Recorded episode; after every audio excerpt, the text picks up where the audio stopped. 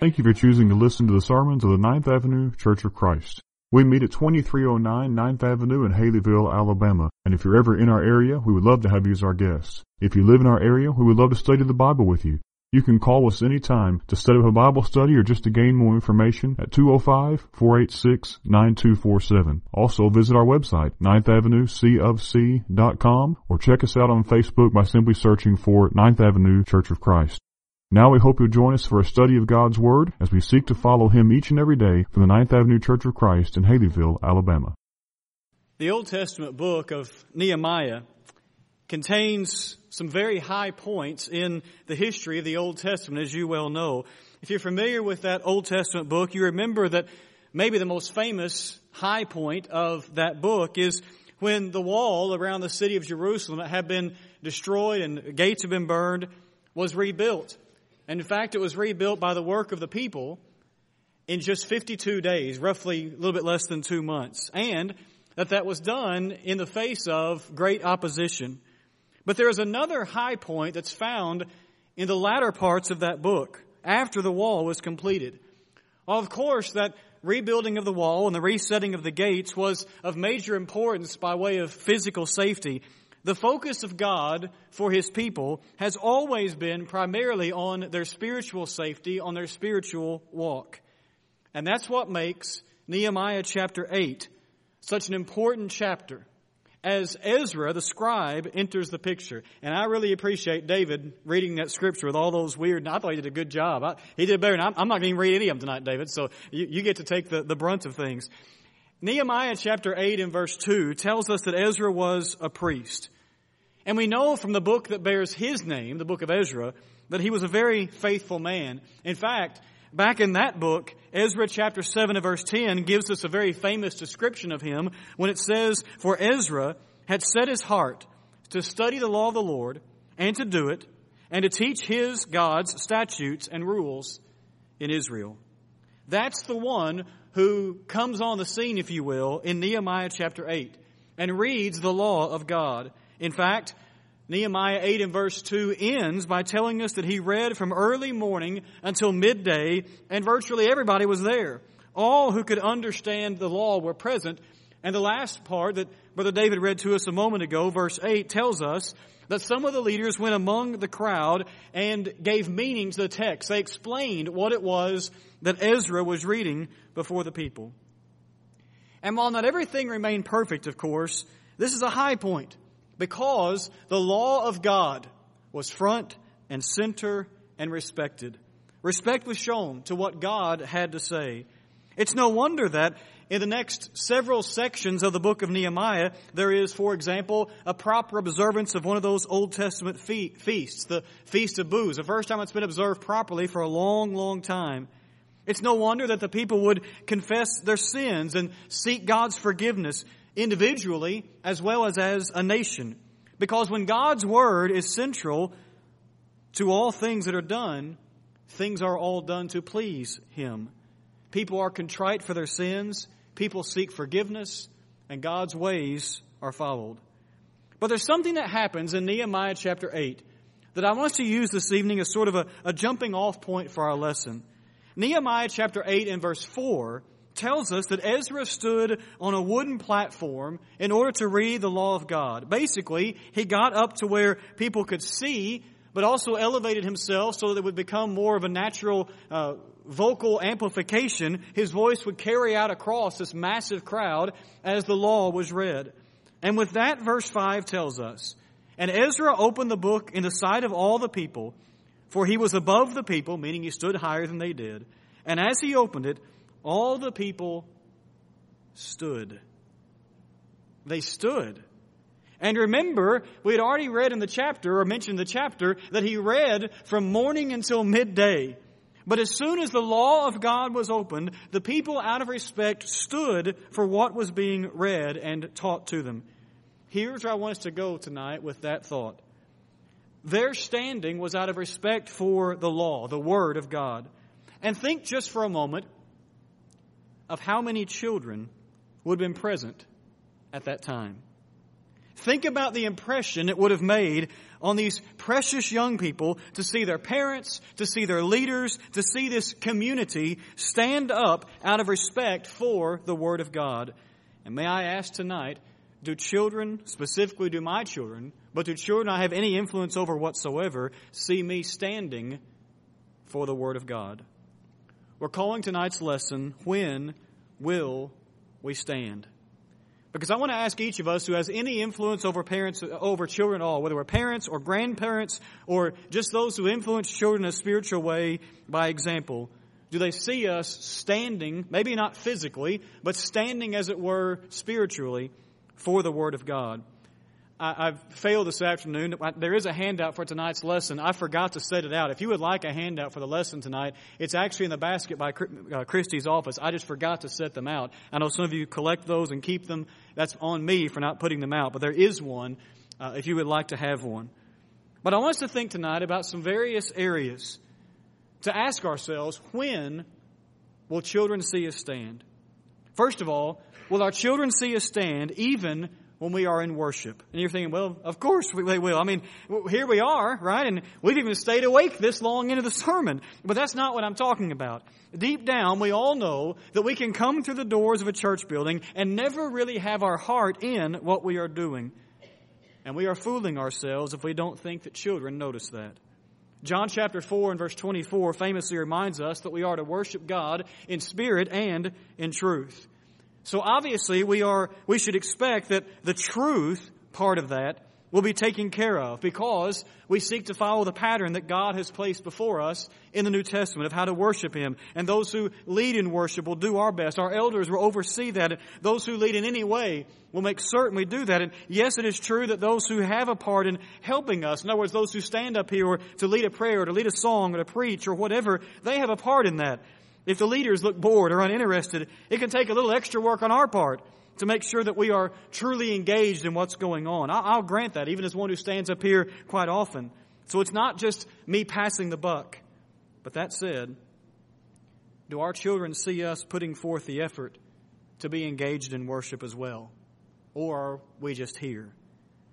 When I just sit through a song that I don't particularly like, or maybe the song leader leads a song a little too slowly and I think it wants, wants to be led. Do my children see me just disengaged? Do I ever even open my Bible during worship? Do my children then see that, well, that's just not important, that we actually consider Scripture? We'll just listen to what somebody else has to say about it. But I also want to ask, what about even coming to services? And this is not a church attendance on Sunday night sermon. The point I want to make is, what about when things come in conflict with worship? Do our children see us putting worshiping God first? What about when it's finally family vacation time and we only have a couple of days? Will we take those days just for ourselves or will we make the effort to find a congregation of the Lord's people to worship with them? Those types of decisions speak volumes to our children about what we actually stand for.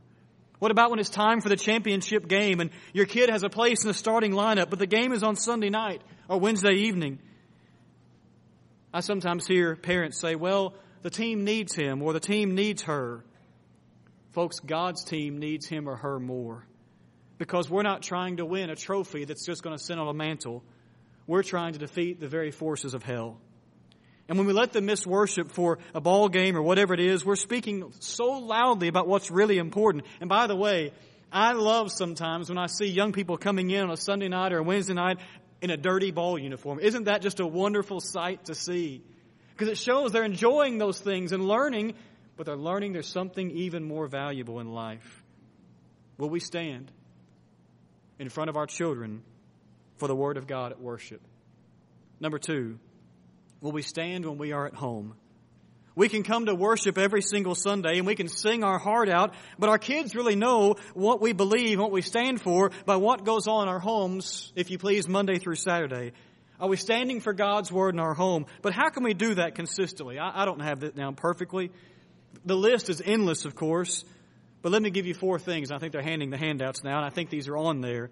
Four things that I think will help each of us. Number one, have family Bible study time. And anytime I mention that, I've been asked to speak on that specifically a couple times in family seminars and so forth. Sometimes I, I, get responses like, well, we just don't have time. Or the most common thing I get is we just don't know what to do. If you can open a Bible and read a few verses, you can do it. You can spend time in fervent prayer with your family. But the more often your children see you sitting around uh, on the couch or around a table with an open Bible or just talking about spiritual things or singing hymns together or praying together, trust me, your children are going to learn that the Bible really is the center of all that is done in that home. But on the flip side of that, if the Bible only ever gets opened or even pulled off a shelf on Sunday morning, that speaks volumes as well. Secondly, pray together as a family regularly. Pray at meals even when you're out and about, even at a restaurant. Pray before going to bed.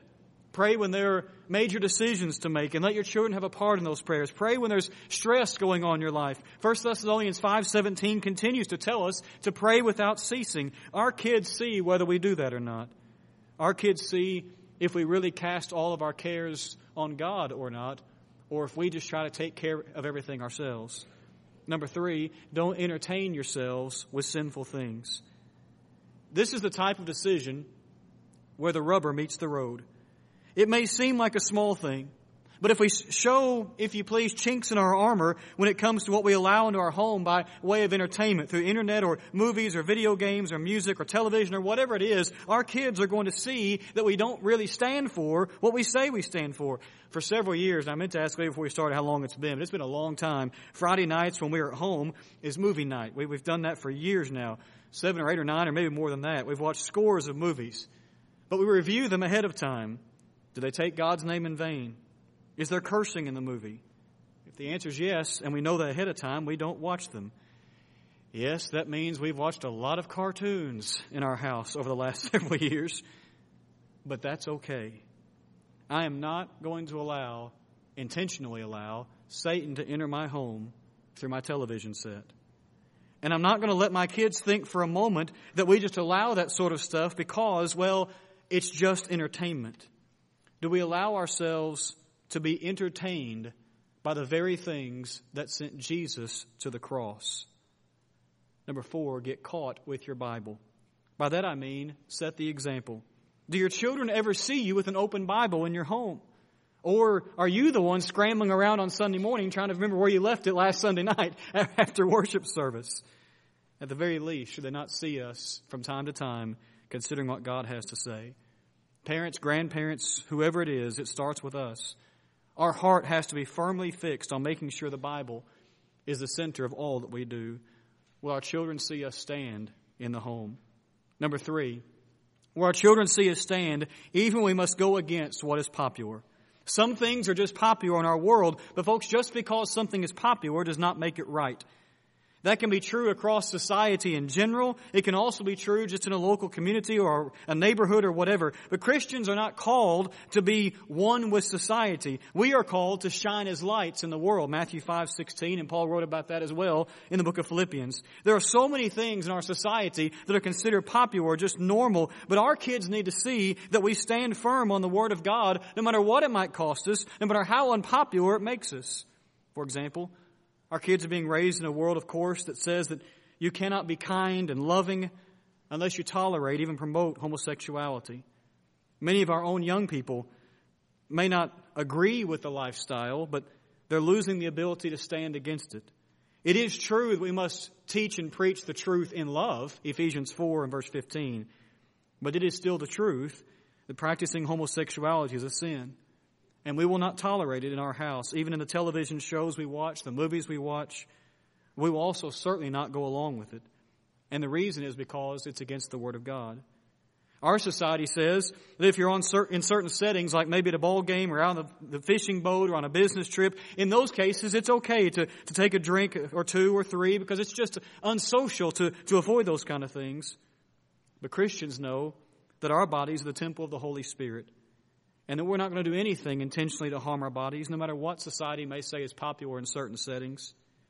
Our society says that going to a dance is just part of the school experience. It's no big deal if a guy and a girl who aren't married dance together. It's no big deal. But Christians remember that one of the works of the flesh is lasciviousness.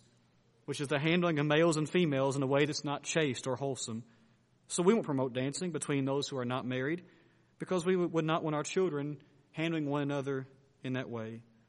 Our culture says you can't really still stand up and say anything is wrong so you just need to adapt to the lifestyle that's around you. But Christians know that the world, even though not everything in it is bad, is a place that's not fully right. That much is for certain. And we must not just go along with whatever others are doing in order just to stay popular.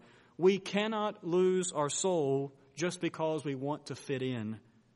Parents, that may mean that you make a decision that doesn't make sense to anybody else, even fellow Christians. It may mean you have to put your foot down and say no, even when a child is throwing a hissy fit. It may mean you say no to something that you did when you were young because you now realize that it was wrong. But our goal was not to be popular. Our goal is to be godly and to stand on the Word of God even when it's not popular. And number four, we must stand with our children see us stand, even when God's Word goes against what our children are doing. Of all the things we consider tonight, this is probably the most difficult. What happens when a child, maybe a teenager, maybe now a young adult, is doing something that goes against the Word of God? What will be our choice? Will we simply look the other way? Will we change our view on what Scripture says? Or will we stand for what the Bible says? I've seen it happen over and over again, not here, but many, many places, just looking across the, the brotherhood. When someone has a child who does something wrong, and within a few weeks or months, all of a sudden the, the views, if you will, of that parent change toward what the Bible teaches. I've seen it happen when it comes to drinking. I've seen it happen when it comes to divorce and remarriage. I've even seen it happen on views of homosexuality. Because a child, now a young adult, has fallen into one of those things. And because the child, now all of a sudden, according to the parent, it's just okay. I know it's hard. And I know I'm saying some things right now that are probably hitting some people right in the heart. But I want to say this. If you are holding fast to the Word of God, even though it may be difficult, you are doing the right thing. And God will bless you and remember you for remembering that He always comes first. Remember that the, prod- the father of the prodigal son, for a time, had to let him go. The first of the Ten Commandments very clearly stated, You shall have no other gods before me. And we often talk about how an idol is anything that comes between us and God or anything we put before God. It doesn't have to be, as Moses would go on to write, or God would actually go on to write in those commandments. It doesn't have to be a, a graven or a carved image. It doesn't have to be some forged piece of metal. It could be our own flesh and blood. That's why Jesus said, Whoever loves father or mother more than me is not worthy of me, and Whoever loves son or daughter more than me is not worthy of me. Matthew 10 37. I love my children more than they know. But do I really love God more? I pray I never have to face such a thing. And I pray that no one does. But if we do, we must stand for God first and place Him at the first of our lives. Parents and grandparents and elders and Bible school teachers and anybody else who has influence over our children we hopefully get the point. Our children need to see that we live by a higher standard than the world. Our kids need to see that God really is first in every aspect of our life and that we're not just giving Him lip service every so often when we walk into a church building. For several hours, those kids in Nehemiah chapter 8 watched as their parents literally stood as the Word of God was read. But do you remember how we started this lesson a few minutes ago? It was after that happened that that feast of booths, that Old Testament feast, was restarted and done in the way that God commanded. It was after that that the people confessed their sins and rededicated their lives to God, asking for forgiveness and, and dedicating themselves to the, His service. What's my point? What's my point? What if the parents and leaders had stood to hear the Word of God read and then just went about their merry way and did whatever they really wanted to do? Would that standing have had any impact? Would, they have, would that have changed not just their lives, but impacted their children? Of course not. We must, whether in this room, in our homes, in our communities, wherever we happen to be, we must never waver one inch from following the Word of God. Because when and if we do, our children know what really comes first in our lives. I know that's an impossible standard because we are human. We're going to fall. We're going to fail. But our goal must be that no matter what, we will do as we sang tonight and be standing on the promises of God. That we will do as we sang tonight and stand up, stand up for Jesus. In reality, that's how we really love our children the best. Because they see a consistency, a faith, and a dedication that they simply do not see anywhere else in this world. Whether it's parents, whether it's grandparents, whether it's elders, whether it's Bible school teachers, or whether tonight you're just someone who is here who just has influence over a child somewhere, I need to ask all of us will they see us stand? Will they see us consistently stand? Only and always for the Word of God. I love the book of Nehemiah. And one reason I love it is because you have these little pictures, such as you see in Nehemiah chapter 8, where this man simply opened the law book and started reading, and the people stood up out of respect. But I love what it led to. It led to revitalization, it led to reformation, it led to repentance. And it could have led to a whole nother generation who loved God's word just that much too. I'm going to extend the Lord's invitation in just a moment. But before I do that, I want to take just a moment and pray together. I want us to pray for our parents. I want us to pray for our families. I want us to pray for our children. So, would you take a moment and pray with me, please?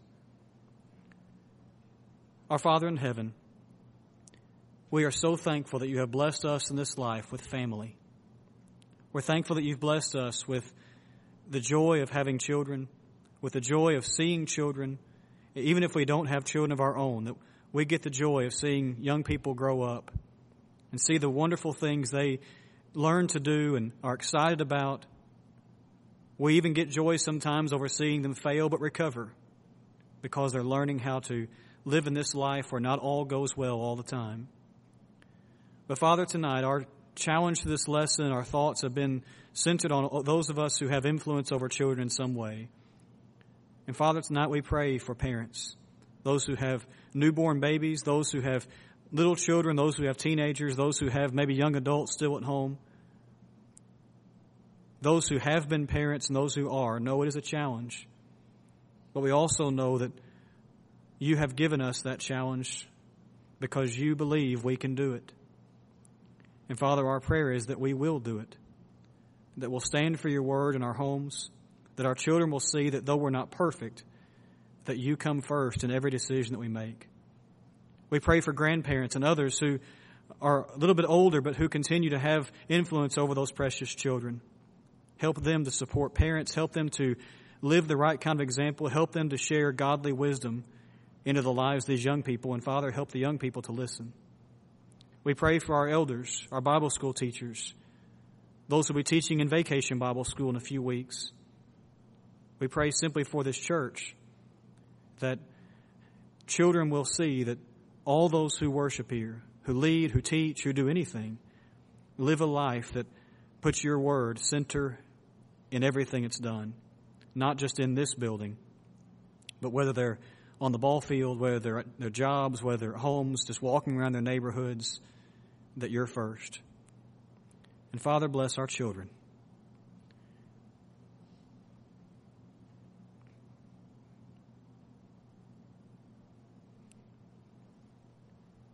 They're a gift from you.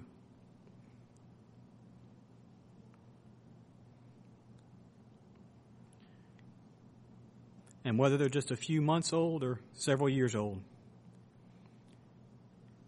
we pray that we'll shoot our arrows toward heaven every day. Father, bless our children with a love for you and excitement to learn your word. And Father, help the children to know that their parents aren't perfect. None of us is perfect. But help them to see the good that so many people try to do in raising them to love you. So that should your son tarry, there'll be another generation that loves you and puts you first in all things. And through your Son, we offer this prayer. Amen. The Lord's invitation is always open. Tonight, we invite those who may have never put Christ on in baptism.